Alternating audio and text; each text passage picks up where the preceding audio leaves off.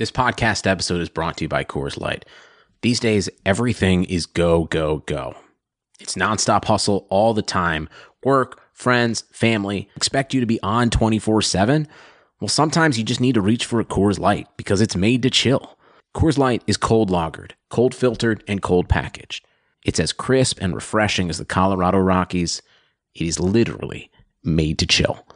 Coors Light is the one I choose when I need to unwind. So when you want to hit reset, reach for the beer that's made to chill. Get Coors Light in the new look delivered straight to your door with Drizly or Instacart. Celebrate responsibly. Coors Brewing Company, Golden, Colorado. Let's see. Do I want to buy this one? Oh man, I'm recording a podcast. Shoot, sorry guys. I'm just trying to figure out how to spend this no halftime money that I just won from you and you and you. uh, just kidding, guys. Just kidding. No, seriously though. I just came off a really good week of no halftime. You guys know what no halftime is. It's just a daily fantasy sports app you play player versus player challenges with your friends, your family, the people you don't like, the people you do like. You play for free, you can play for money. You can use my promo code CLOCK right now and get $10 just, you know, straight out the gate. If you want to, you know, get some free money, that's totally up to you. I I'm not going to force it on nobody. Um, but seriously, guys, check out nohalftime.com. Um, prove prove to your friends, prove to your family, prove to everyone who plays fantasy football that you are the one who reigns supreme in this fantasy world. Again, you can download it on your iPhone iPhone device, your Android device, nohalftime.com. Leave them a review. Play their weekly ticket challenge. Two weeks in a row now, they've given away NFL tickets and you didn't get them. That's sad, man. You got to you at least submit. At least submit to win it, guys. Let's get into this podcast now, but you're going to submit. Submit it. Cannot play with him. Cannot win with him.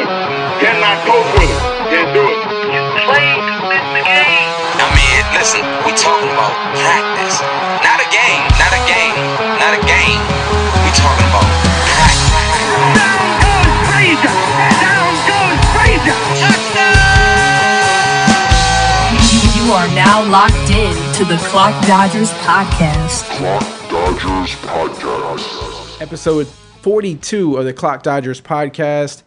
It is another fantasy football jam packed episode. My guest today is actually Adam Cahill, uh, contributor at clockdodgers.com, massive fantasy football fan. He might do as many fantasy leagues as I do. It's very highly possible.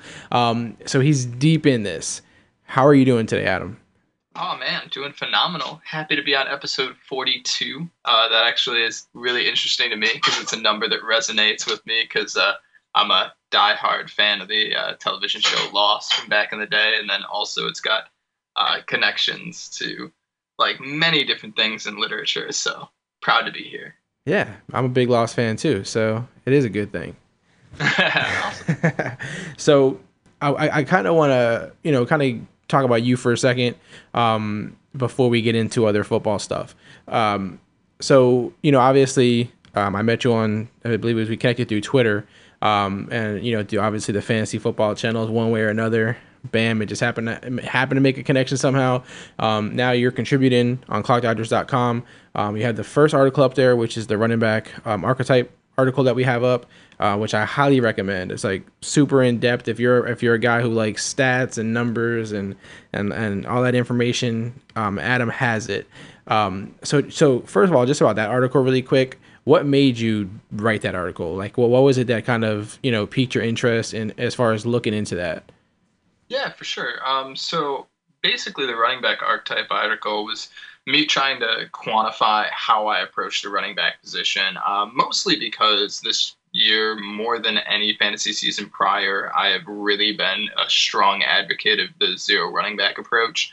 So when you are approaching drafts from this position of going wide receiver heavy in the first five or six rounds, I know as a fantasy player that I need to be able to identify those running backs in the later rounds that are going to have an opportunity to really produce for me like those early round running backs that people are, you know, drafting.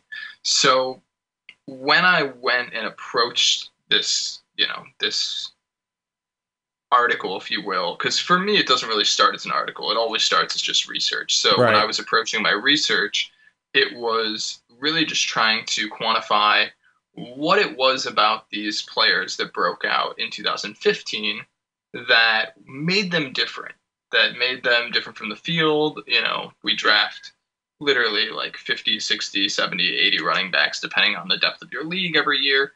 What made these, you know, 14 players or so that I outlined in the article break out? You know, what was it that had those guys be different from the field? And so I really started to go through and look at things like their average draft position, and then more specifically, you know, their metrics and and specifically what their stats were over the course of the season to kind of track backwards. And what happened for me is when I started doing the research behind it, I started seeing these patterns emerge, um, different styles that seem to attribute themselves to success, different situations that seem to attribute themselves to success. So when I was noticing that there were these patterns that started to develop, it became really important for me to try and address that in a way that made it easy for really anybody to look at the running backs going in the later rounds this year and be able to quickly take a look at a player, have a decent understanding of what their skill set is, what their role in the offense is, and then be able to quantify that into this archetype term to find out if that's an archetype that was successful last year and therefore more likely than not will be successful again this year because the Right. league is changing but it's not changing at this rapid rate it's changing at this kind of slow turnover rate um, so for me it was really just about finding these pieces that just kind of lined up in my research and, and then finding a way to address them to people in a way that helps support other people with identifying these breakouts before they occur. Yeah, yeah. I, I- it, it's a it's a very like in depth article. You obviously could tell you did your work. You obviously could tell you're a smart dude. Um, one of one of my favorite things about the article. Okay, number one, of course, you you you know you you obviously point out who the breakout guys were, and why they broke out. But my favorite part is how you also kind of you know gave people an idea of who may follow suit. You know, like this is why this guy broke out. This is his style, and these are guys who may f- fit that mold. You know what I mean? Um, and that's kind of my favorite part about it because whether you're right or you're wrong, you know, you're you're you're pointing out an obvious you know reason why this guy succeeded and guys that may follow that, and then it also helps people who want to dig deeper look for more of those kind of guys. You know what I mean?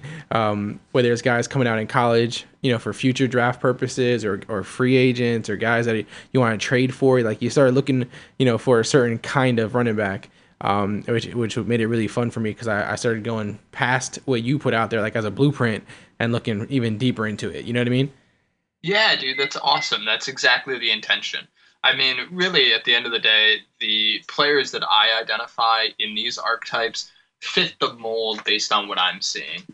But we all see things differently. I mean, that's what makes fantasy really interesting. Is we all have different ways of evaluating players, different things that we highlight, different things that really stand out to us. And for me, I wanted to create these archetypes as a means of saying, okay, these are the types of players that are able to break out. Now, who fits those roles this year?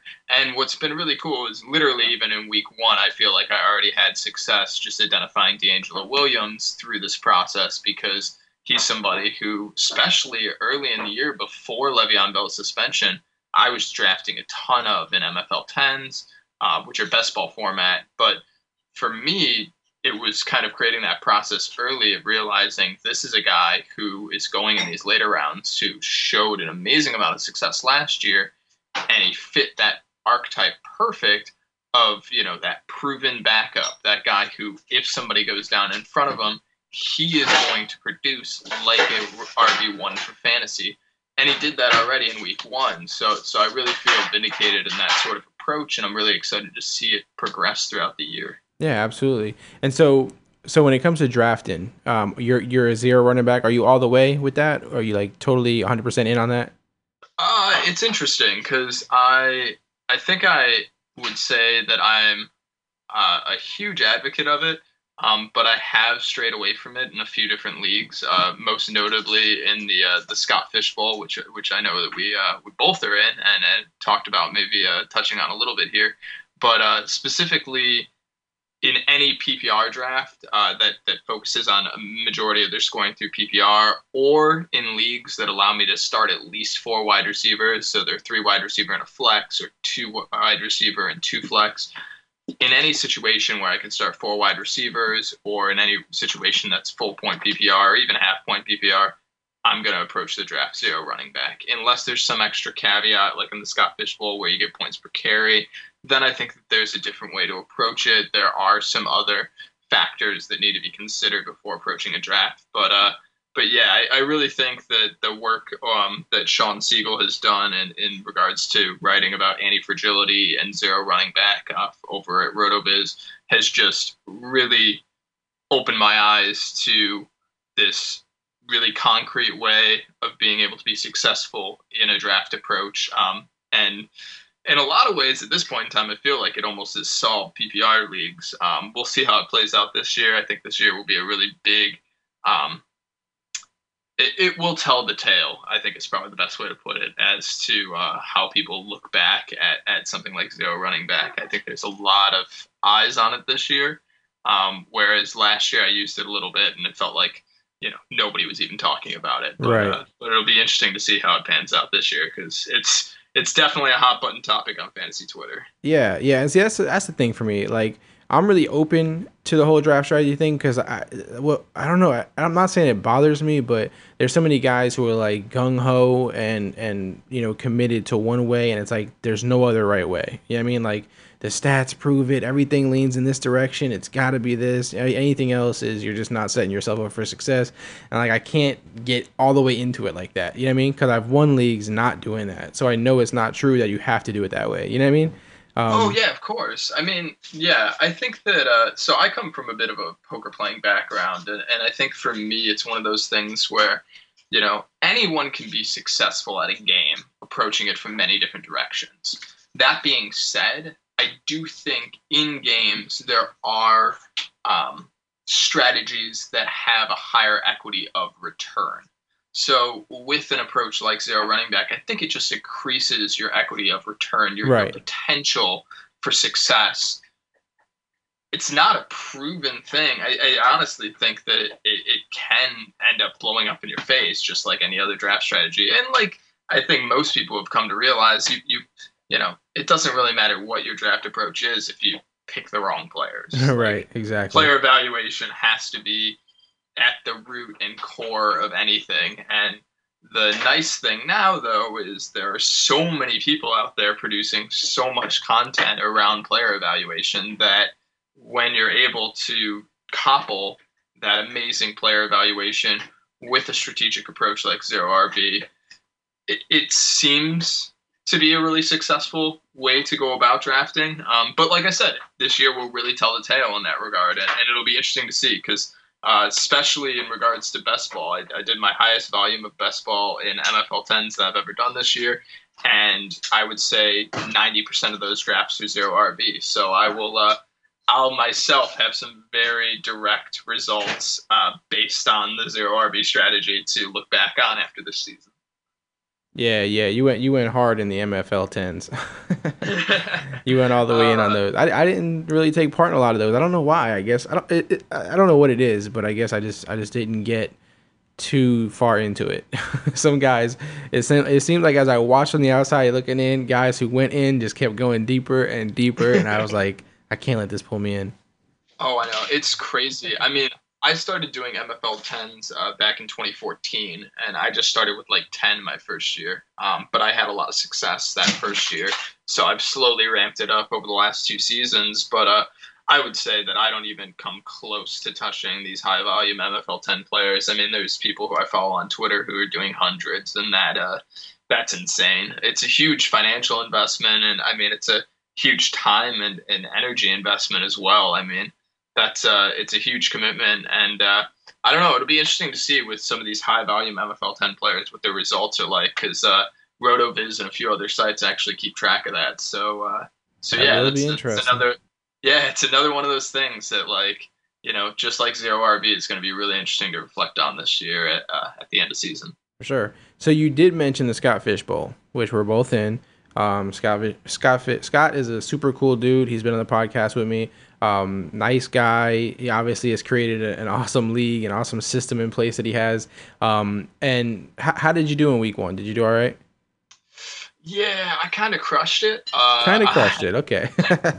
Yeah, um, yeah, right now, so I am in the classically great conference in the Jack Nicholson division, and uh, my week one matchup was against uh, CBS's Dave Richard. Uh, so uh, big shout out to Dave. I think he actually, if I remember correctly, he's been on your podcast. he has. Yes. That's awesome, man. Um, so yeah, big shout out to Dave. Uh, I actually felt really honored to be able to uh, to play against him. That's the really cool thing about the Scott Fish Bowl is you have this opportunity to play against people who, you know, Dave Richard is ironically the very first voice that I ever heard listening to fantasy when I was like a teenager, probably.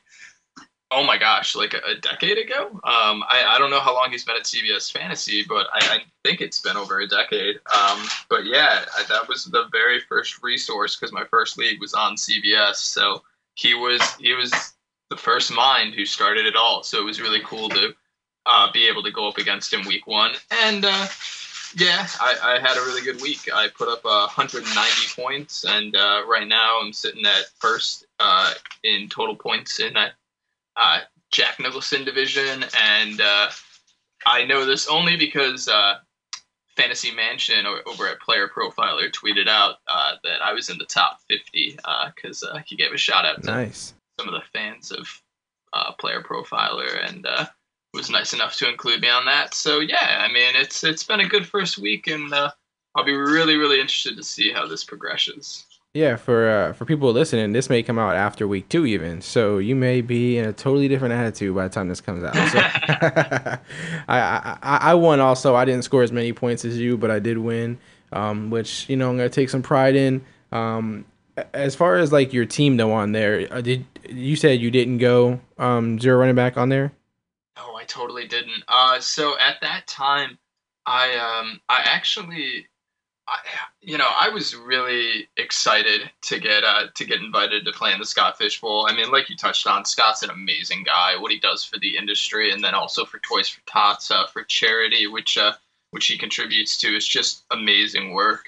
And uh, you know, it's an honor to be a member of the Scott Fish Bowl. Being able to play against Dave Richard, like I said, was so cool. And there's just so many different elements of this, both through networking and just through you know actually competing in the league that are just so so awesome and, and say so many positive things about the fantasy industry. But yeah, in regards to uh, how I went about approaching my draft, I was really listening a lot to um, the guys over at 4 for 4 Fantasy, uh, Chris Raybon and um, TJ Hernandez over there. Yeah, great guys. Yeah, they're fantastic guys. Uh, if you uh, anybody out there, if you never listened to the DFS MVP podcast that those two do, uh, you really should. If you play any DFS, they're phenomenal, very very smart guys. Um, but I was listening a lot to TJ uh, coming up to the SFB 480, and uh, he was really advocating a uh, robust RB approach. And it was interesting because at that time there was some articles on RotoViz about robust RB, and uh, it was something that I kind of was against in a lot of ways. Um, it was more the format having that that carry bonus and also giving you the ability to start up to five running backs that intrigued me. Um, so I did end up approaching it running back heavy. Uh, I don't think I took like a really true uh, like zero wide receiver or robust, uh, running back approach because I didn't like go five or six running backs to start. But uh, Right. but my draft did, you know, it was very running back heavy early, and uh, you know, I threw in Tyrod Taylor and uh, Andy Dalton in there as well, so I didn't get completely left behind at quarterback. but uh, but yeah, it uh, it was it was a really interesting draft. Uh, how did you go about approaching it? I actually said to myself, you know what? I'm gonna try to do the most craziest crap that I could think of, because I'm like 480 people. I gotta stand out somehow, um, and I figure I'm just gonna either go all or go home. You know what I mean? So I drafted like Cam Newton and Russell Wilson, both of them. Man, I went like real. They went like first. I think I first and second round or first and third round. I like went super high with them. Um, I did draft some wide receivers like Cooper, you know, Landry. I got obviously kind of lucky now with Snead the way he was playing, but um, my running backs were just kind of like a, a bunch of misfits, man. I got uh, I, at that point, I thought Jay Ajayi was gonna be like some great player. I drafted him. Um, Matt Jones, I thought, oh yeah, he's gonna break out. So I got like these guys that are like, oh man, now I'm like, you know, kicking myself over it. But you know, as far as running backs, like I got some guys that could still do all right. You know, I got um, I got um, I know I got Bilal Powell, who I thought was gonna do good. I got Tevin Coleman. All, all these, I got like all these guys who were like, you know, backups or like guys that I thought were gonna rise. You know, this season. Um, so we'll, see. I, I, did it because of the 0.2.5 carry or whatever. Um, you know, I figured Cam and Russell will help cover up a lot of um, deficiencies if I have weaker running backs. And I just thought guys like Matt Jones and stuff will get bulk carries. So I kind of went that way. And I don't know if it hurt me or not. And then, you know, tight end, I got Delanie Walker. Um, I tried to get, you know, him decently at a decent time. So we'll see how it goes. If, if it, my, my, my big thing was I didn't think a lot of guys were going to go Cam Newton and Russell Wilson. You know what I mean? So, I figured that'll kind of either make or break me, maybe. So we'll see how it, you know, how it ends up panning out at the end. But I just figured if I get into the playoffs, there's not going to be a lot of guys with rosters that look like mine. You know what I mean? Yeah, no, that's that's honestly that is the biggest takeaway that I had when listening to TJ and some of the other guys when they were talking strategy as far as how to approach uh, the SFB 480 because you it's it's so difficult. Um, I uh, I have a little bit of experience playing in the NFFC, the National Fantasy Football Championship, uh, in some of their larger format contests. And what I've learned from doing those over the last few years is that it's so difficult when you get in these large format playoff structures to differentiate your lineup from other people. So I think you know if you're gonna take an approach make sure it's one that is high variance, you know, especially in this league where really, I mean, it's a bragging rights league first and foremost. There's some amazing prizes out there, but really, I think for the vast majority of us, there's no greater prize than getting to brag that you win your division or your conference or oh, for sure. you win the, you know, the Scott Fish Bowl. I mean, it's it's huge on fantasy Twitter this year. I mean, it's it's insane. Uh, so I think that it's one of those things that you know if you're going to approach a draft like this, there are so many players, so many teams that make the playoffs, and there are you know so many different owners approaching it from so many different directions that taking an approach like you took, I mean, I highly doubt there's there's that many other teams, if any, that went Cam Russell one two. Yeah. um, so having that approach, I mean, it is it's super high variance, but if those two players hit, like I mean, they definitely didn't in the first week, and you were still able to produce 150 points. So if those guys rebound, which I definitely think they should, I mean, you could be sitting pretty, definitely. Yeah, man, we'll see. I just figured, like I said, man, if it was like you know ten teams, twelve teams, those leagues that we're used to, it's like all right, that's one thing. But I'm like 480 people. I gotta like stand out somehow. I'm either I'm either gonna win or lose, so I might as well just go all in on something crazy. You know what I mean? So and I feel like I did it. You know, I didn't go. I didn't like you know act retard, you know, crazy, stupid on there and and do you know nonsense. But I, I did you know try to take a different approach. So we'll see, man. I mean, you obviously crushed it this week compared to me. So you might have did it all right, and I might have did it wrong. uh, I just did. I just did what my uh, my article said: draft DeAngelo Williams and, and sign out. this is true. this is true, man. I'm telling you. Yeah, people need to check that article out. I'm telling you, it's for no no no no doubt. Like I said, you don't and and like I said, the main thing for me was I didn't just take what you said. I just took the blueprint as well and I said, let me see if I can try to, you know, maybe I'm not as smart as Adam, but let me see if I can try to find some of my own guys like this. Um, but the blueprint definitely, you know, definitely is awesome. Um, when, when uh, you know, obviously, like I said, this this podcast episode may come out after week two, whatever it is. Um, but we're still going to be in a stage where people are like overreacting um, to, to players, whether they're on a you know negative thing or a positive. Um, as far as yourself personally, um, as far as like when it comes to overreacting, do, do you take any of it seriously? I know we try to tell people be patient, you know, wait this thing out, see how it plays out, give it a couple weeks. But like, do you yourself have just a little worry sometimes about certain guys that maybe you drafted or like see a guy doing bad and you're like, let me try to get him now, you know, while I have a chance. Do, do you do that or are you are you 100% dedicated to being patient for like a couple so, of weeks? Yeah, I mean, I think that's really one of the biggest conundrums in fantasy football. So typically I try and be a type of person who's going to zoom out rather than zoom in, uh, especially when it comes to analyzing how an individual player is going to perform. Uh, and what I mean by that is, you know, I, I really like to zoom out and look at their body of work, uh, whether that be if they're, you know, a veteran, what they've done over the course of their career in the NFL, or if they're a younger player looking back at their collegiate career. I think that often gets too overlooked. Uh, I'm not even a big college football fan myself. I, I, don't watch a ton of college football, but I think it's huge to look back at those stats and be able to kind of have an understanding of what sort of target market share wide receivers had on their teams, uh, how well these running backs produce in relative. You know, or I'm sorry, in relation to uh, other running backs in their conferences, things like that, because getting that sort of foundation, I think, allows you to really have the um, the proper tools to build from. Uh, so with that in mind, you know, I, I try not to overreact, but I think that there is still a lot to be learned in these early weeks, especially in situations that change. Uh, and what I mean about that are situations, especially where you have new quarterbacks, especially uh, situations where you have new coordinators, um, or you know, play callers in general, because I guess it doesn't always have to be the offensive coordinator. Sometimes the new head coach who becomes the play caller. Um, but those sort of shifts, I think, are really important to pay attention to, and then to look back and see things like um, how the target market share changed from what it was last year to the first week of the season.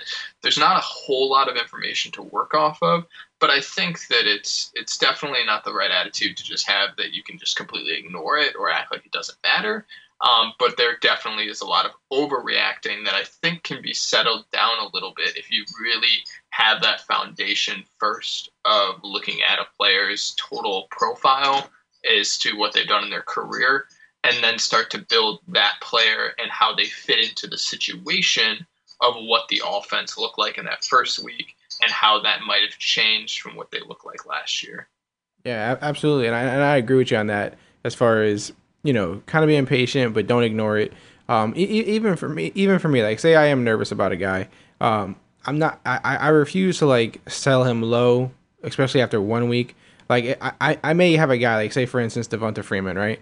Um, a lot. Some people didn't really care for him coming into this year because they said he can't repeat what he did last year. It's just you know it's not attainable. Um, but I still was. I'm still a fan of the guy. I still think he can still be a very good player. Um, so I did draft him in a bunch of leagues, and then now of course after week one um, with Coleman and stuff, you got people you know panicking on Freeman kind of. Um, so going into the year, he may have been a guy that I said, you know what, I'm probably gonna stick, you know, hold tight to this guy and not move him. I'm, he's gonna be a big part of my team. But after week one, I see, you know, the Coleman thing happening, and I and of course I can either overreact and get crazy about it, or I can say I'm just gonna ignore it. Um, there were some leagues where I got offers and I did take them. You know what I mean? But I didn't feel like I was selling myself short on it necessarily. I may I may have pulled the trigger early on a guy that I probably wouldn't have traded if I didn't see it start off like that. But I don't think I sold myself short on it. You know what I mean? So oh, I gotta, I gotta hear what value you got for Devonta Freeman because I am totally in the other camp of like I want to sell, sell, sell. Okay. Um, so, so I'd love to hear what you got for. Him. Okay, so you tell me if I'm crazy here or not. Um, it is a half point PPR. It's not full point. Um, and so I traded, I traded Freeman, uh, Shepard, and Lockett, um, for another guy that some people are kind of iffy on, which is Melvin Gordon. Um, Diggs, who I like a lot personally, and um, Diggs, and who was the other one? Uh, Marvin Jones. So you think I did good? Oh, or? I love it. Love oh, it, right? Love it. Yeah, I love that. That's phenomenal. Yeah. Like I was saying earlier, I mean, in any sort of PPR format, I'm always going to value wide receivers over running backs, and that's you know that comes from a lot of different places. Um, but one of the places that it's going to come from in this particular situation are, you know, this this this foundation of, you know, Devonta Freeman had an amazing season last year, and he showed in week one that, you know, that approach that they used last year, where he was really this bell cow running back, isn't, I think, what their approach is going to be this year. Tevin Coleman was drafted earlier than Devonta Freeman was, and, you know, if it wasn't for an offseason injury last year, would have looked way different. So what I'm seeing from them is this goal to utilize multiple backs, which isn't odd. I mean, this is something that the majority of the NFL does. So when I see that, I'm not going to overreact to it, but I have to acknowledge that it's happening. Right, exactly. And I think what you did there in getting a guy like Melvin Gordon to transition out of is you're taking a guy who is on the rise. Um, you know, it, will be interesting to see how that offense kind of gels with losing Keenan Allen in week one. Uh, I haven't looked back enough at the splits between when they had Keenan Allen last year at the beginning of the year uh, and when they had him at, or when they were without him at the end of the year in regards to what their running game looked like. But what I do know about that split is in the first seven games where Keenan Allen was healthy last year, uh, Philip Rivers was the number two quarterback in fantasy. Over the last uh, nine games where they were without him, he was the quarterback 23 in fantasy. Wow. I saw that tweeted out the other day, and it was one of those things that was really illuminating. I'd be really interested to go back and look and see kind of how things shifted in the running back role during that time. Um, but even without knowing that information, uh, I think Melvin Gordon is a guy who you're catching on the rise, whereas Devonta Freeman is a guy who you are letting go of on the fall. And then the wide receivers that you got, you got young wide receivers who are in great situations on their teams. Uh, I think a lot of people kind of leapt off the Diggs bandwagon as soon as Teddy, uh, Teddy Bridgewater went down. But I really, you know, I, I think that he's the type of talent, especially in a role where he's gonna be the number one uh, wide receiver in that offense, and he's gonna get the target market share for probably the entirety of the season. I think he can really, you know, latch onto that, take a hold, and he'll be a guy that you can start more weeks than you can. Uh, and Marvin Jones, I, I, just love this year. Um, I think that he is an explosive wide receiver that, um, you know, Matthew Stafford is just he looks a lot different than he ever has in his career before. And uh, I don't know if losing Calvin Johnson has actually been a benefit for him, or if it's just a situation that the uh, the the offense there, the Jim Bob Cooter offense, is you know just fitting his skill set better. Um, but he looks a lot different, uh, and I think we saw it in Week One. And I mean, I'll be excited to see what that offense looks like going forward. So yeah, man, I uh, I like it. Uh, you may not get that response from a lot of people who think that you may have sold uh, Devonta Freeman too low, um, but time will tell, and uh, I think it's going to tell in your favor. Yeah, and see that's kind of the thing for me. Like I said, I, I did sell Freeman, and I did do it quickly, but again, I, even if even if Freeman ends up you know being the old Freeman or better than Gordon or however you want to look at it, I'm not going to be mad. I'm not going to be upset because I feel like I didn't undersell myself in the moment. That's just how I feel. Like I don't, I'm not, I'm not coming away like, damn, I, I, I just had to get whatever I could get for him. You know what I mean? Like it yeah, was, yeah. it was back and forth dialogue. I, I got exactly the price that I asked for, so I'm not gonna feel bitter or salty about it after the fact if he ends up being better. You know what I mean? Um, yeah, I, sure. I didn't panic. I didn't panic in a way where like I started hitting up everybody like, give me, take someone, give me something, give me something. You know? Definitely, and I think that that's kind of the uh, the approach you have to take with trading early. Uh, you know, you have to be stiff. You have to get exactly what you're looking for because a lot of times it's you know it's better to kind of wait things out and see how things develop because like you said you know you don't want to overreact to just one week um, but i think you got good value there uh, especially you know if you run into a situation where uh, Tevin Coleman, like he did in the first week, you know, is being utilized in the passing game there, which was kind of the situation that had Devonta Freeman thrive last season. Uh, I think a lot of people don't know this, but he was number three in running back receptions behind Theo Riddick and Danny Woodhead last year, which was a huge reason that he was such a successful fantasy asset. I think if he loses a good market share of that reception, those receptions from Tevin, or uh, sorry, to Tevin Coleman, uh, it it's gonna cut into his production huge. And I think that you know Tevin Coleman, from just what he did at the collegiate level, is a better between the tackles runner. So if he's able to show that ability in the passing game as well, I think we could see a shift where Tevin Coleman is the future back and Devonta Freeman becomes this sort of, you know, um, specialization player. Change of pace type used, of guy. Yeah, exactly. Being used into not necessarily a change of pace back because I feel like he'll be utilized more than that. But like um, a specialist. exactly. Somebody who's used in different packages who who they you know, design plays around, but not necessarily as the focal point of that offense like he seemed to be last year. Yeah, and don't think when I traded for Gordon, I wasn't thinking about Woodhead. I, I know he's there. I know he's there, and I know he's good, guys. I know. Um, before we jump over to like foul or no foul and other stuff that I have planned, I just want to see if you can give um, the listeners like one trade tip and then one waiver wire tip. Um, so we'll start with the trade tip. Do you have any? Do you have anything that you you know is it something you live by, or you know something you really a piece of advice that you could really give as far as when it comes to trading um, that you that you think people should be aware of, or Uh, I'll give two, just Okay. because I think the first one is one that I think everybody just needs to do, which is if you are in a league with someone who just always gives bad trade offers, please just stop wasting your time. Just just stop negotiating with them. Uh, I have a few guys who I've been in leagues with for years who just consistently send these horrible trade offers. I literally got this offer at the end of week one, which was uh, somebody offered me Dez Bryant uh, in return for AJ Green. That's a play that I'm just not going to negotiate with that individual. I, I I think that if you're going to trade, make legitimate offers. So that's going to be my tip.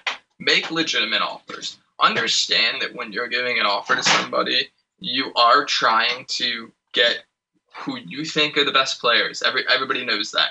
But you want it to be desirable. Like especially if you're in a situation where um, you know, you're going after a player who is on the rise, you have to present something that is desirable in Yeah. return.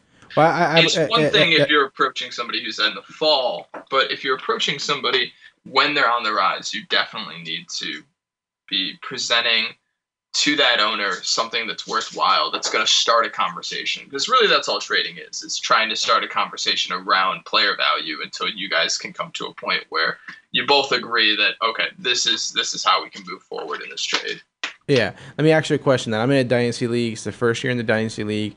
Um, and I've been trying to get a trade done with this guy for like I'm, I'm, I'm more so looking for like a third wide receiver or a flex or something like that. And um, he has Terrell Pryor and he has um, Tyrell Williams, obviously the Chargers, who with Allen going down, I feel like you know probably sh- probably should get attention, right?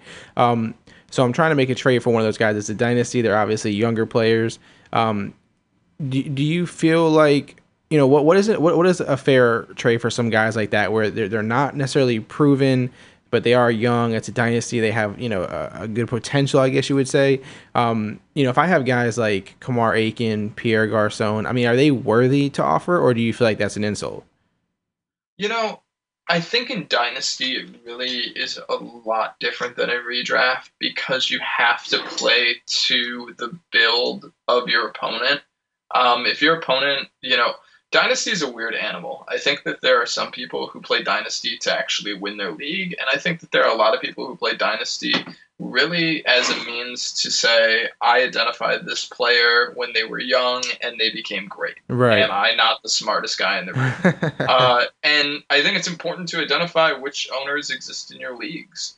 Because if you are, you know, trying to get Terrell Williams from a guy who is trying to win their league now, I think that you could totally offer like a second round pick potentially, or you could offer, you know, a second round pick plus um, in in return for Terrell.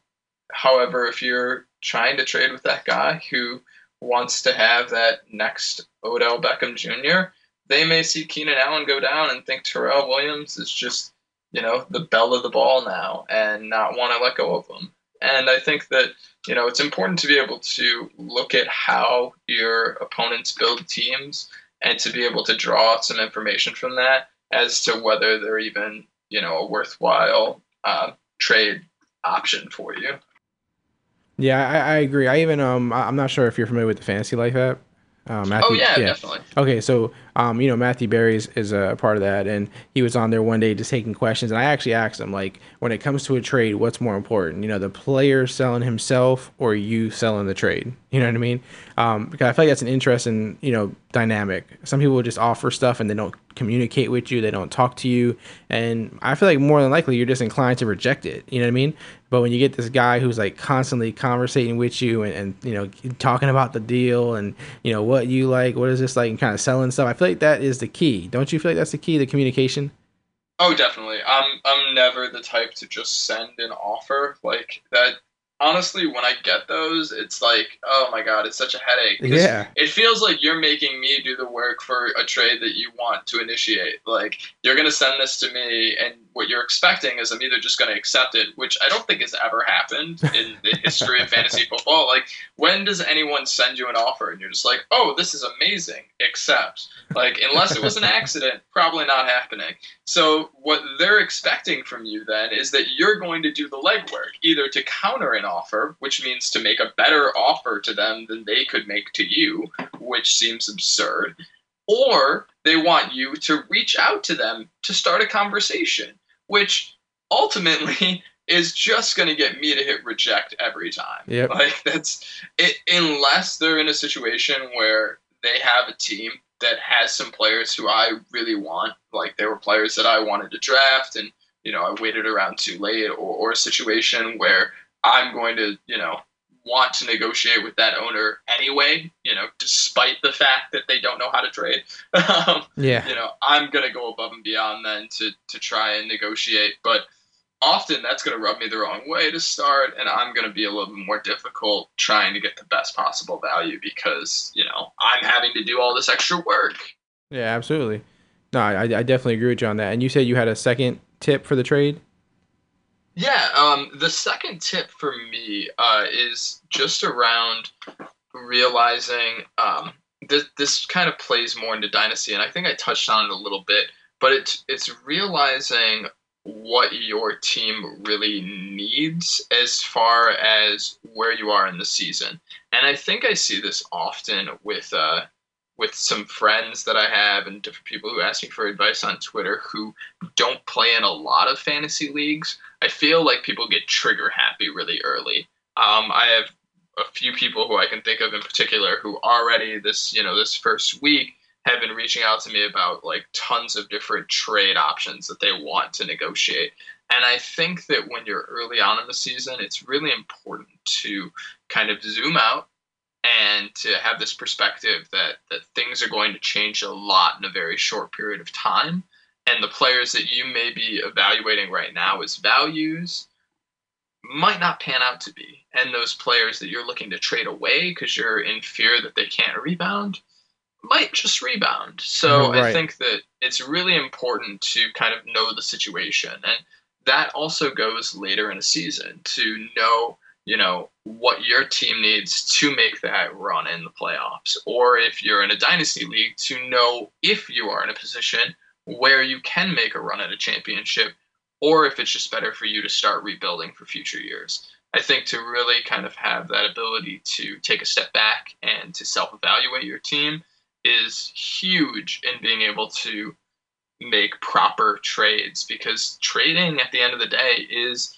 just another way to you know propel your team forward or to you know look to rebuild if you're in a dynasty setting and, Yeah. and to know where you're coming from before you're even making those trade offers For sure. Yeah, before before we go to the waiver wire tip, my, my, my two big things I guess when it comes to trading is one like I always tell people, um, counter, always counter, never never take the first offer because I feel like the first offer is never the best offer. I don't care what you get, there's uh, it's always worth countering. You know what I mean? It's always worth to ask for more and then let it come down than to just take what the first thing was and know you could have got more. You know what I mean? Oh yeah, for So- sure. All you have to do is watch an episode of Pawn Stars or any of those other bidding shows that's on network TV, and you'll see nobody ever takes the first offer. Exactly. So do not take the first offer, because you get a lot of people who you know who come to you and say, "Hey, I got this offer. Um, should I take it?" And my off my answer is always going to be no. Don't take it. You know, ask for more and see what happens, because you'll be surprised that you know the person is willing to go higher always.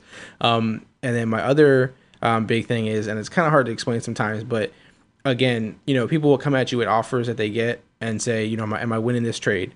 And and for me, it's it, I try to explain to people, it's not to me, it's not always about winning the trade itself. It's are you going to make your team better? You know what I mean? Um, because there's so many different ways to look at a trade and who won it. Um, you know, did you get the best player in the deal? Some people think if I got the best player in the trade, I won the trade.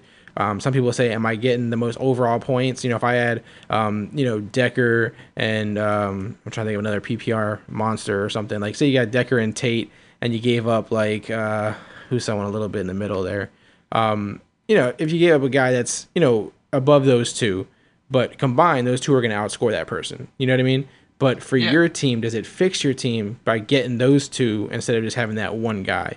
Um, there's so many different ways to look at, you know, whether you won the trade or not. And I feel like it's not really important whether you won the deal. It doesn't matter if you, if that person got a little more, as long as it improved your team by doing it. Do you know what I mean? Is it making sense? Yeah, completely. You I can mean, lose the trade in a sense and still win for your team. Yeah, I, I mean, I think that that's very true. I think that plays a lot more towards uh, later in the season when you're trying to create a starting lineup that's going to most efficiently propel you into the playoffs. I think early in the year, it is kind of just better, in my opinion, as far as when I'm making roster construction, to have as many extremely talented players as Right. possible. Um, that's really the thing that I try and gravitate towards early in the year, but definitely as you're progressing down later into the year, because in the fantasy playoffs, you know, it doesn't matter who's on your bench. It Exactly. matters who you're able to put in that starting lineup each week. So it's huge to try and really just make sure that that you know lineup is just power packed with as many performers that can just go off on any given week as possible. Perfect. And then if we jump to waiver advice really fast, any any any you know one thing that you go into waivers with, any any tip, any advice, any you know perspective that you go into waivers with?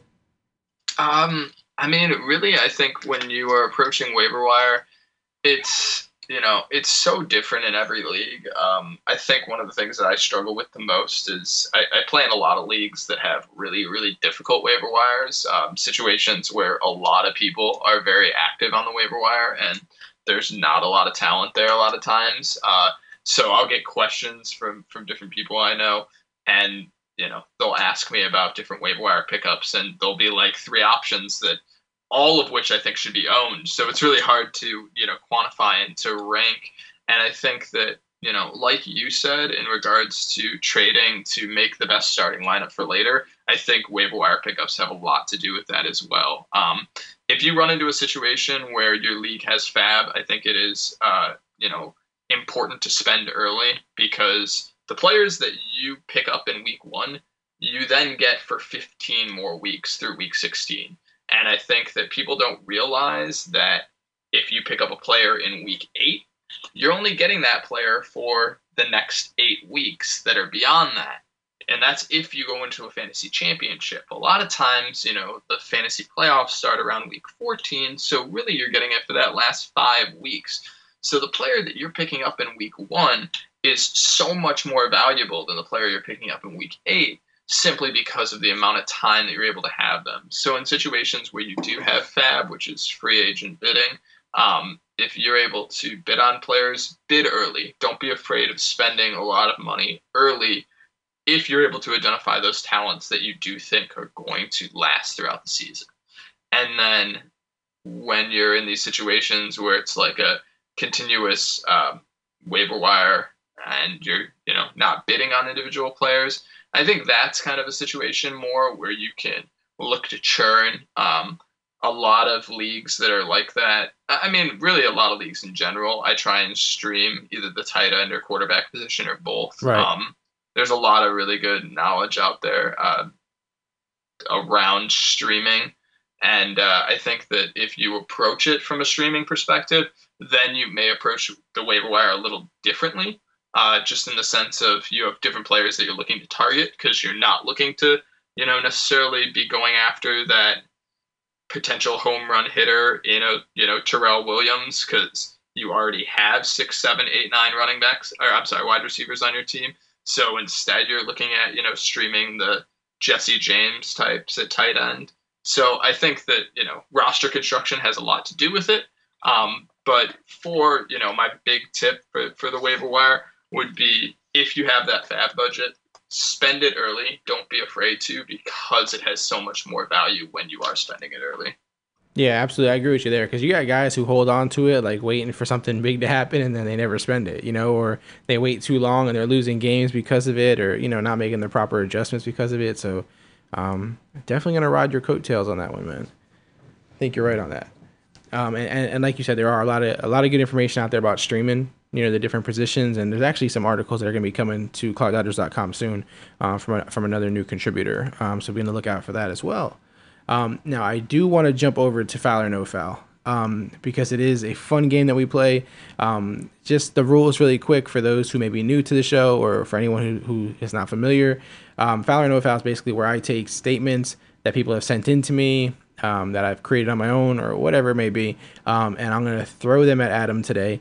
And Adam, if he agrees with it, it's a no foul. If he disagrees with it, it is a foul. Are we good, Adam? Yep, gotcha. All right, man. Let's do this. It's your turn to make the call. Foul or no foul? The first one is gonna hit home close to you, man. It's from uh, his name is actually at Geo on the Fantasy Life app. Um, you're gonna hit, hit his is, is someone you like, so it's a player you like. Um, his, his is Tyrod or Ty God as you call him. Um, is a good NFL quarterback. Not fantasy, just in general, he is a good NFL quarterback because we know there's a lot of doubters out there and there's a lot of believers. So in your mind, good NFL quarterback, foul or no foul? no foul. To quantify it, I think it's so based in situation. I mean, how good of an NFL quarterback can you be when you're on a Ryan offense? Like, Okay, that's fair. I mean, he's only going to be so good when Rex Ryan is calling the plays. It's like when, when you when you were in these situations, um, you know, you have to realize that players are based around the system, and I think Tyrod has shown that he has this crazy skill set, and it'll be really interesting to see next year because I don't think I don't think Rex is staying after this year personally. I, I just don't see it happening. Um, I you know if if they sign him to multiple years, they do. Um, but I think that if Tyrod has that change, he, he could be he could be a star in this league. I, I really think so. Interesting. So worth the money, right? Yeah, definitely. Okay, gotcha. All right, the next one is from at JJK. He sends in a lot of good questions all the time. His eh, his statement is Dez will no longer be a top ten PPR wide receiver this season. Foul or no foul?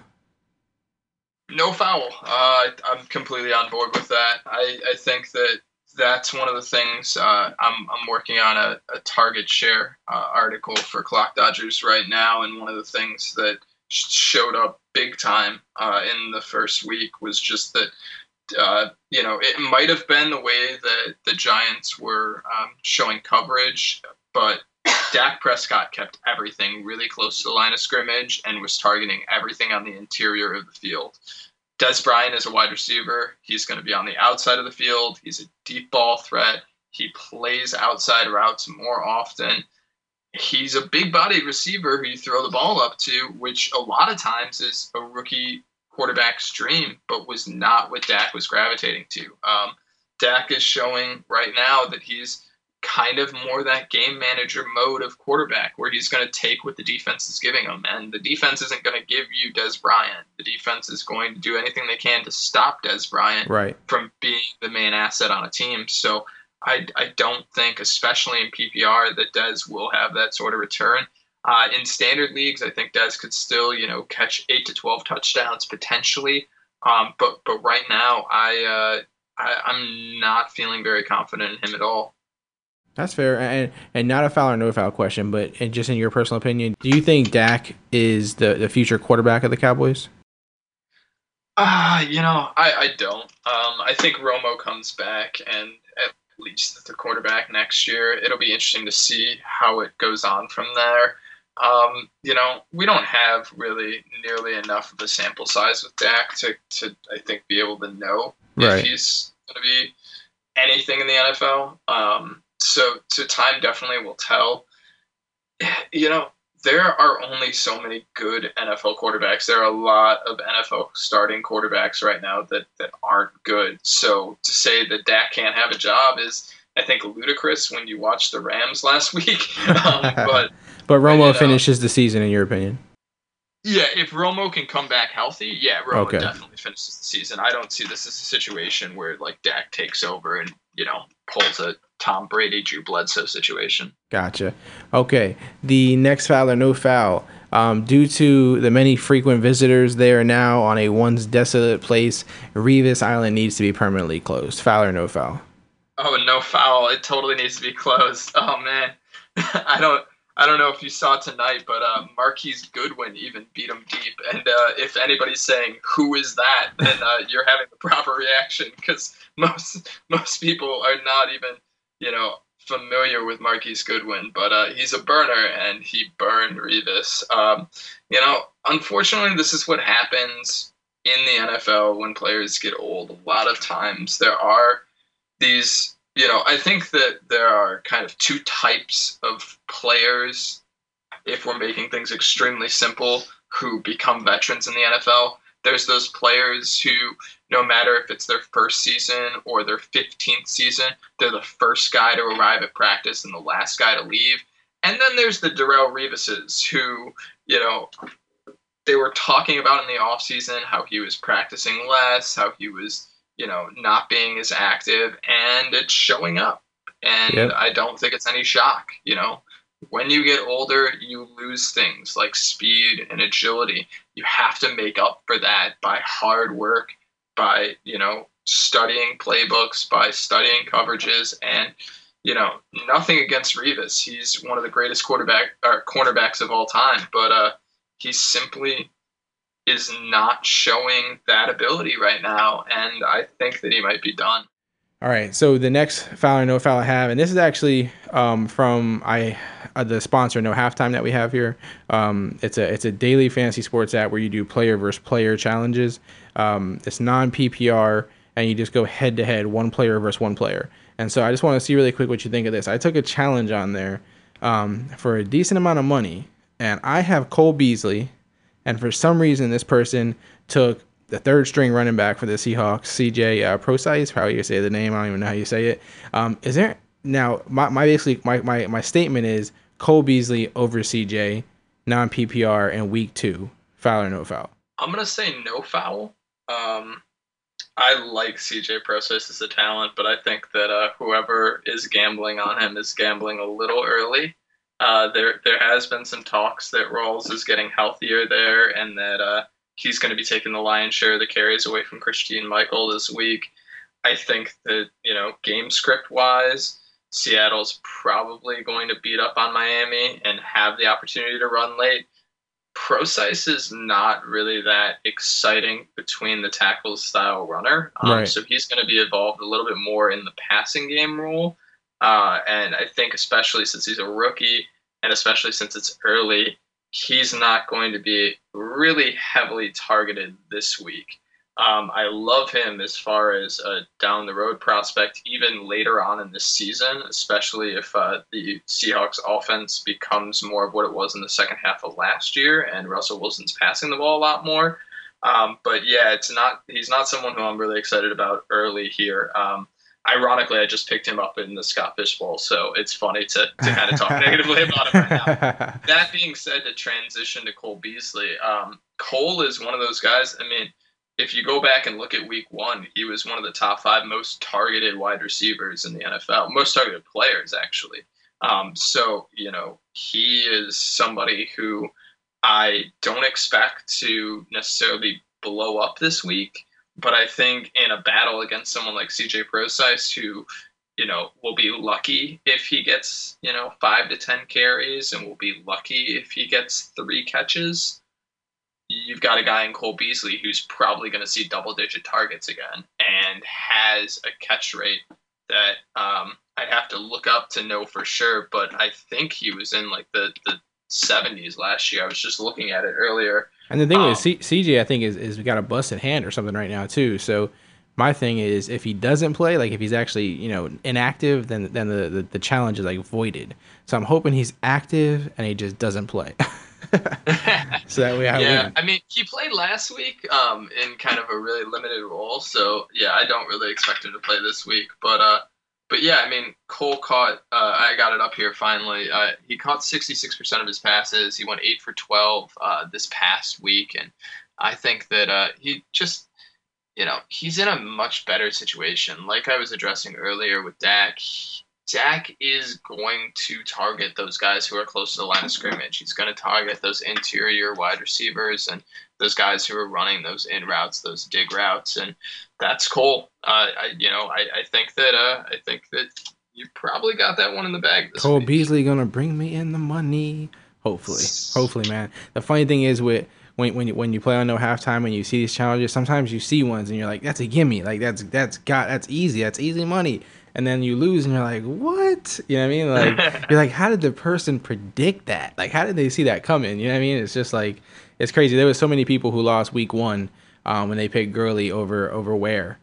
And then Ware went nuts. Gurley did nothing, but everyone's seen it as like, oh, this is easy money, man. Gurley, come on, how is he gonna lose to Ware? And then, shh, God, Ware killed him. You know what I mean? So, man, it's- I got to get on no halftime. Yeah. Obviously.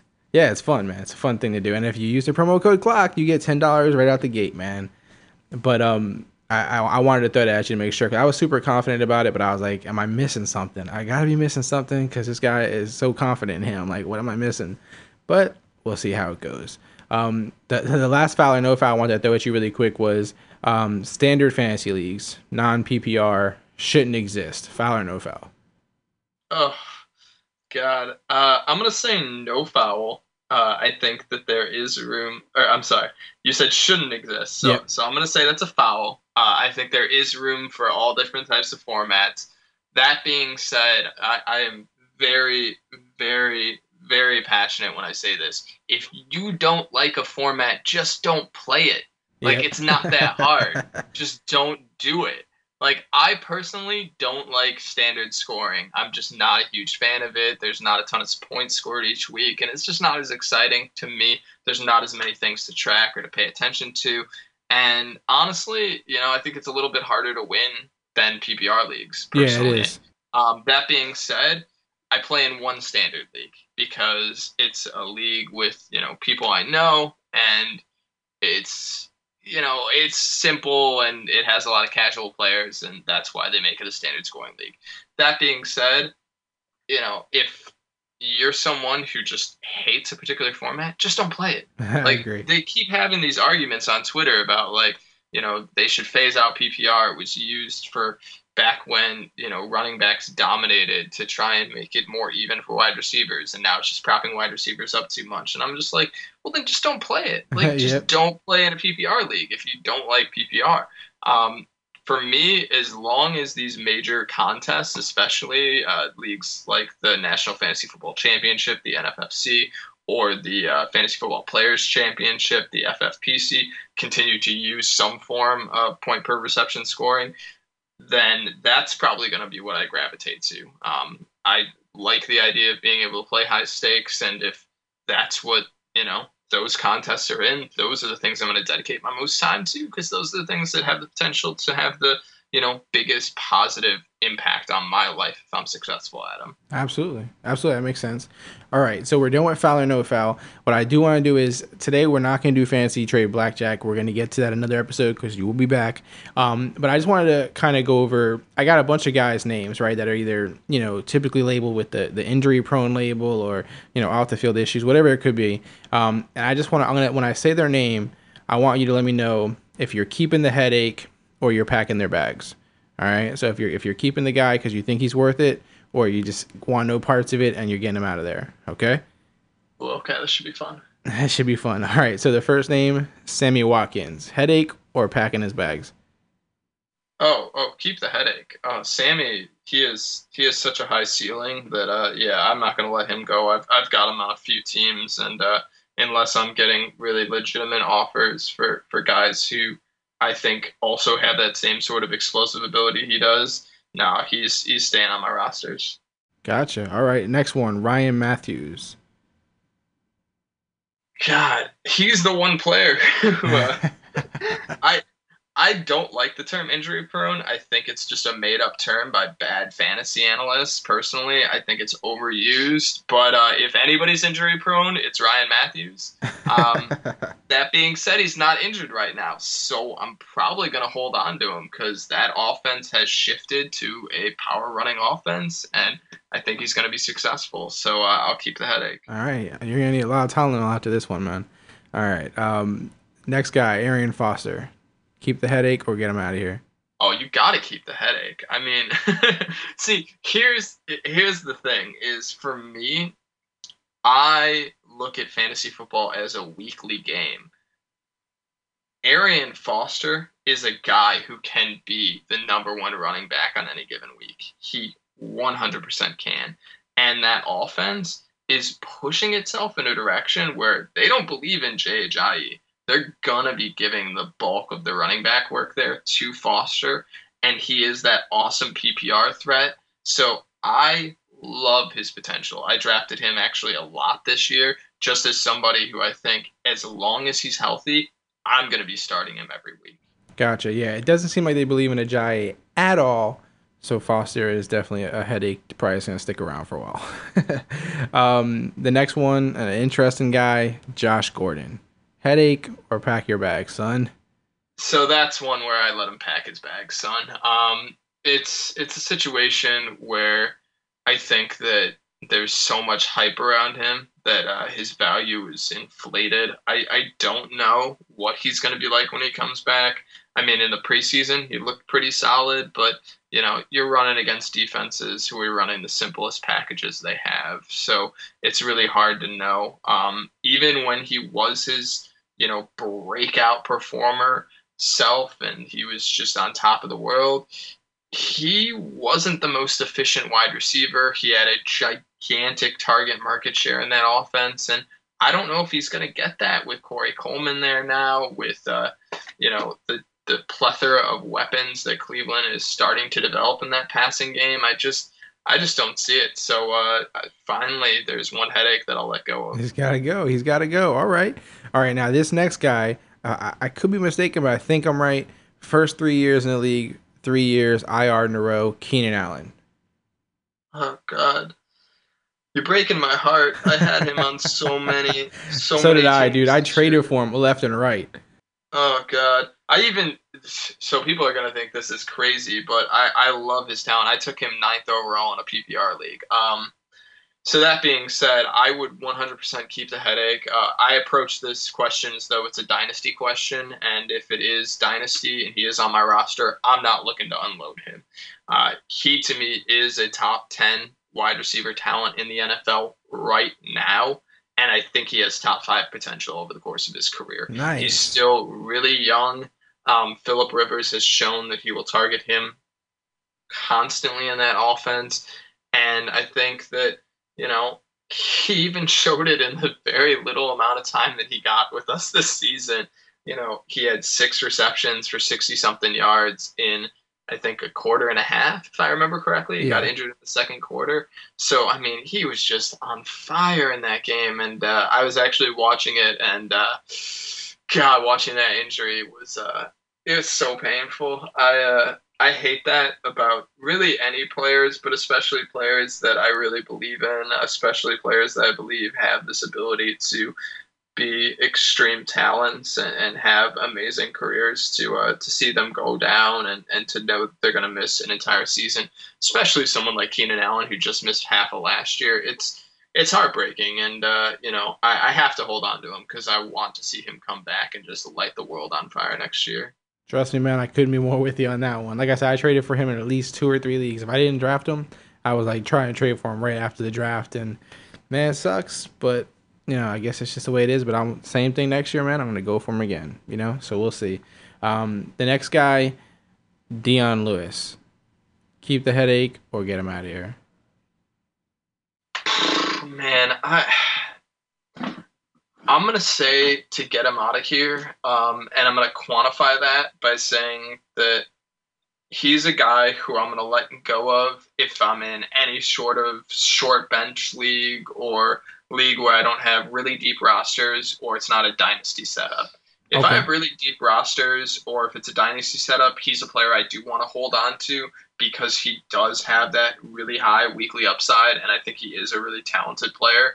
Um, but I don't know when he's going to be back, and I don't like holding on to guys for you know an unknown amount of time, not knowing a when they're going to come back or b what they're going to be like when they come back, because you know there's always that off chance that he comes back and he's not the Dion Lewis of last year. or he could come back and that offense could be in a position where they like the power running game of LeGarrette Blunt a lot more, and you know he still gets use in the passing game, but now he's lost that between the tackles opportunity that he had last year. So I just I think that there's too many question marks around when he'll be back and what his market share will look like when he does return, and what his talent level will be like when he returns. So uh, I, I'd have to let him go. All right, so Josh Gordon and uh, Dion Lewis, the cap will be waiting out front for you. We got a couple more names to run through. Uh, DeSean Jackson. Uh, De- DeSean, I I don't even know what the headache is. I'm, I'm holding on to DeSean. Okay. I think he's going to have a phenomenal season. Not worried about injuries. All right. The next guy, um, you might not even want him even if he was healthy at this point, but you know, I gotta put his name on there. Uh, Cruz, Victor Cruz. Oh, salsa dance? Yeah. Oh man, I'm gonna keep my headache. I, so, so yeah, Victor Cruz is actually my favorite player in the NFL. I- I wow, Victor really? Cruz. Okay, that's Mhm. you probably don't hear that as much anymore. You know what I mean? A couple I years ago, he was everybody's guy, but you know, a couple of years of injuries and people kind of just forgotten about him. Yeah, he was one of those guys who I uh, I identi- I can't recall exactly. I think I picked him up off the waiver wire. I want to say I don't think I drafted him, but I think it was like the first or second week of the season, and uh, I ended up winning a fantasy championship in that league, and it was really exciting. And I don't know, man, how can you not love that salsa dance? It's the best end zone celebration there is. Like, Yeah, I man. just- And you caught a touchdown week one, right? yeah. Oh yeah, for sure. It was Yeah. so awesome to get him to see see him do that after being injured and out all last season. And I mean, he's just got that, you know, that je ne sais quoi. You know, he's got that ability to just, you know, make you excited to watch football. And I think that's that's really, you know, I, that's one of the things that I love about watching football on a Sunday is having those Yeah. exciting moments. Yeah. And overall, he seems like a good guy too. So Oh yeah, for sure. He definitely does, and uh, you know, I uh, I don't like to try and read into that too much because who knows with the NFL. But uh, but yeah, when when you get to see him celebrate, especially after being out for a year, watching uh, him salsa dance in the end zone was was pretty awesome to get to see again. gotcha. Three more names: RG three, headache or pack your bags. Oh, now pack your bags. He- You he help. You'll, his you'll help him pack his bags, right? Yeah, I mean, he got his chance. Uh, I actually I have him in a Dino league that I went uh, heavy uh, on wide receivers early in. That uh, you can start up to three quarterbacks, and everybody went quarterback crazy. So I ended up with uh, I, it's a team that I. I literally call the island of misfit QBs because I've got like Gabbert and Bradford and RG3. it's just it's terrible. Um, but that's the only place I'm gonna own RG3, and uh, I will probably continue to own him for a little while because it's so hard to move quarterbacks in that league. But uh, that being said, it, yeah, he is he's a dumpster fire. Yeah, he's just gone. All right, and his injured quarterback buddy Tony Romo. Oh, Mr. Romo. Um, yeah, I think it's similar situation to Dion Lewis. You kind of got to let him go unless you're in a situation where uh, you have a really, really deep bench or you're in a dynasty league simply because he can be around for that playoff run potentially, but you don't know if he will for sure, and you don't know the quality that he's going to be when he gets back. So only in perfect situations where you just have a ton of depth that you can hold on to, you got to let him go. All right, the last name I just want to throw at you. Some guys, you know, feel like his injury, you know, seems like he has a lot of injury sometimes. Some guys don't think so at all. Super talented, regardless how you look at it. So I'm sure you'll keep the headache. But Alshon Jeffery, I just want to throw his name in there because a lot of people ask about it. Oh my God, people are crazy. So I, I referenced the uh, the dynasty league that you can start up to three quarterbacks in. Uh, first and foremost, I will keep that headache all day. Um, he he's another one of those guys that I just think people don't realize how talented he is. It, it's kind of shocking to me. Um, I you know, like I was saying, I, I referenced the dynasty league that you can start up to three quarterbacks in, and there's a lot of weird scoring in that league, but uh, it was a dynasty league, and I was able to get Alshon in the fourth round, which I just thought was ludicrous. Yeah, Um, that is crazy. it was just it was insane to me. Um, to me, in dynasty formats, he's a end of the first, uh, beginning of the second round pick. Still, he's you know a top fifteen wide receiver in dynasty for me. I really think that uh, he's actually in a perfect situation with Jay Cutler because Cutler identifies one guy and he's just going to throw the ball to him constantly. Yeah, that it, makes sense. I mean, like you said, he he's one of those guys that are worth the headache, and it, it seems like you you are willing to take the little bit of risk that comes with injuries, just you know, as far as long as the talent oversees it, right? I mean, that's what it sounds like here. You where as far as this game is shown, um, you're, you don't mind the risk of an injury because I mean, everyone has a risk, obviously, but you know, some of these guys seem to have nagging injuries and things like that. But you you seem to, you know, the talent will supersede that for you most of the time. Is that right? Yeah, it's a weekly game. People forget that, I think, far too often. It's a weekly game. Um, the things that I don't like around injuries are guys like Sammy Watkins right now who are trying to play through an injury. That guy ends up on my bench, and that is a situation where if I play him, I have no idea what to expect. If a guy's going to miss time, I at least know he's missing time, and I can fill in for him. But what I want on my rosters, and this is why I was drafting a lot of DeAngelo Williams, a lot of Arian Foster, are guys who, when they are starting, I think that they have that top five, top 10 potential at their position on any given week. I want as many of those guys as possible on my roster. And that way, if there are injuries, I can churn the next guy in. And, and I think that it's kind of shocking when those guys are available later on in your drafts. I mean, we're past draft season, but there were a lot of guys like that late in drafts this year who just have that huge potential.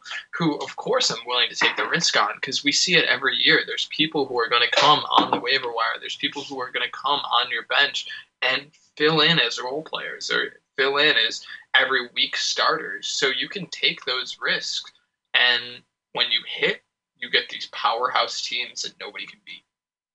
Absolutely, for sure. All right, man. Well, we made it through the questions, the foul or no fouls, the headache or pack your bags. We made it through everything. So, you know, before I let you go, you know, I appreciate you hanging in here with me. I know this one, this one's gone kind of long, man. We went deep on this one. So, um, before I let you go, you, you mentioned you had the upcoming um, article on clockdodgers.com for the target and targets. Um, so that's coming out soon. So people can look forward to that on clockdodgers.com. Um, as far as where people can find you, social media, all that kind of stuff, can you kind of just throw them all out there? Yeah, for sure. Um, I only do Twitter, but I'm on there constantly um, at the other FF guy. Uh, pretty much, you can always get a hold of me on there. Uh, I'm always willing to answer, you know, start sit questions. Uh, you know, just talk fantasy, any of that stuff. It, it's an awesome, awesome fantasy community on Twitter, and uh, I'm proud to be a part of it. Yeah, man, I like that handle, the other FF guy. I like that. You're like, you know, the Thanks, other man. guy. Yeah. Dave Richards? No, no, no, the other guy. you know, I like it. I like that name. So yeah, guys, hit him up on there. Follow him. Um, if you don't like something he said, if you think he's taking on some too much headaches here, let him know. If you like his blueprint for the running backs, let him know and check out that article that he's coming out with. Um, you know, targeting targets, and you'll see a lot more from him on clockdodgers.com, and you'll hear a lot more from Adam on this podcast. Um, Adam, I always like to give um, you know the guests the final word the floor is yours as far as anything you want to leave the listeners with. Uh, you know, I always mention it could be fantasy related, but we've talked about fantasy a lot here. So if you don't want to do that, that's fine too. Um, anything you want, you're leaving them with it, and this is what they're going to walk away with, hopefully, if they didn't take everything else in. Oh man, um, you know, first and foremost, I just want to say thank you for the opportunity. As always, I, I love talking fantasy. So you know, any chance that I get, yeah, I'm always super grateful. So so thank you so much, Neil. Um, no problem. But yeah, I mean, as far as having the the platform and the freedom to talk, uh, everybody, please watch this episode of South Park that aired this week. Uh, I think it does a great job hitting on this whole Colin Kaepernick controversy that exists, and uh, I think it's a lot of fun. So uh, enjoy yourself, and uh, I, I hope that uh, that I get to you know have you guys listen to me a little bit more in the future. Yeah, absolutely. I haven't checked out that episode yet either, but South Park never fails. So Oh my God, it's so good. Get around to it. again, I appreciate you coming on, and uh, you guys will hear more from Adam. Check out his articles. Let him know what you think. Hit him up on Twitter at the other FF guy. And man, you have a good night. All right, man. You too. Thanks so much. I appreciate it. Later. Yo, shout out to Adam. Big ups to Adam, man. Adam knows his stuff. I know you could hear it just listening to him. He knows his stuff. He's a good dude. Check out more from Adam, not only on the podcast, you will hear more of him, no question about it, but clockdodgers.com has some articles written by Adam, the running back archetype, targeting targets, anything under the other articles. Okay, check him out, show him love, follow him on Twitter at the other FF guy. Well worth the follow, I must admit. He's also in the Scott Fish Bowl. Just a quick update. I have gone on to be 2 and 0.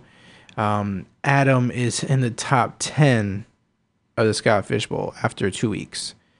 I mean, I know it's just two weeks, but man, props where props are due. You know, I mean, I was happy just to be two and zero. Um, so props to Adam for that. Um, and again, you know, uh, be on the lookout for more from Adam. Check out his articles on clockdodgers.com. Um, really quick, I know the episode um, pretty much covered a whole bunch of stuff, so um, I don't really, you know, want to drag it out too long. I do want to tell you to check out Josh. Josh's articles also on clockdodgers.com. He does the uh, the streaming articles for DST, quarterbacks, tight ends. Highly recommend you check out those articles. Um, yeah, recommend those articles big time if you're if you're the streaming type of guy, which I know there's a lot of you streamers out there. Um, also, Eddie, Eddie's Eddie's uh, you know article on the on the site. You gotta check that out. The split tens, got the new rankings up. Did your team make it? Is your team in the top five? Oh, you a poor baby. Is your team in the bottom five? It's okay. It's okay. Hey, Eddie does these every week. You may just move to the top five. You may just get out of the bottom five and have some dignity. Go check out his article. It's always exciting to see if your team has made the list. Um, more stuff to come, guys. Different podcast guests, different articles on the site. All you gotta do is hit me up if you want your your foul or no foul on the air, your questions on the air, your statements on the air, your fantasy blackjack scenarios on the air. If you got a player you think is a headache and you want us to ask it, send it my way. You guys know how to get in touch with me. Clockdodgers. Clockdodgers.com. You can hit me up there. Clockdodgers at gmail.com. At Clockdodgers on Twitter and Instagram.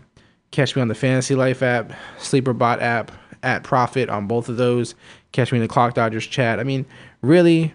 I mean, do you want me to give you my address too? My phone number? I mean, I, I can't help. I, I've given you every way to contact me. So there's no way that we shouldn't be in touch. Whether you just want to interact with the show, talk to me, ask me some questions, um, suggest a guest, whatever it is, just hit me up be on the lookout for some new inside glance episodes some 15 minute um, break episodes and um, guys that's really it you know what i mean me and adam we went deep on this one so you know i'm, I'm all gassed out i will see you guys on the next episode good luck Now you'll, you'll hear from me before now in week three um, but still good luck in preparation for that if you're in a league with me send me a trade uh, oh, also shout out to the guys who are in the fifty dollar Clock Dodger League. My bad, guys. I left you out on the other episode when I mentioned a lot of the leagues that I was in. Um, so yes, fifty dollar Clock Dodgers League, a very important league, very, very, very important league. Shout out to you guys. I didn't forget you. It was just a small blip in my memory that I forgot.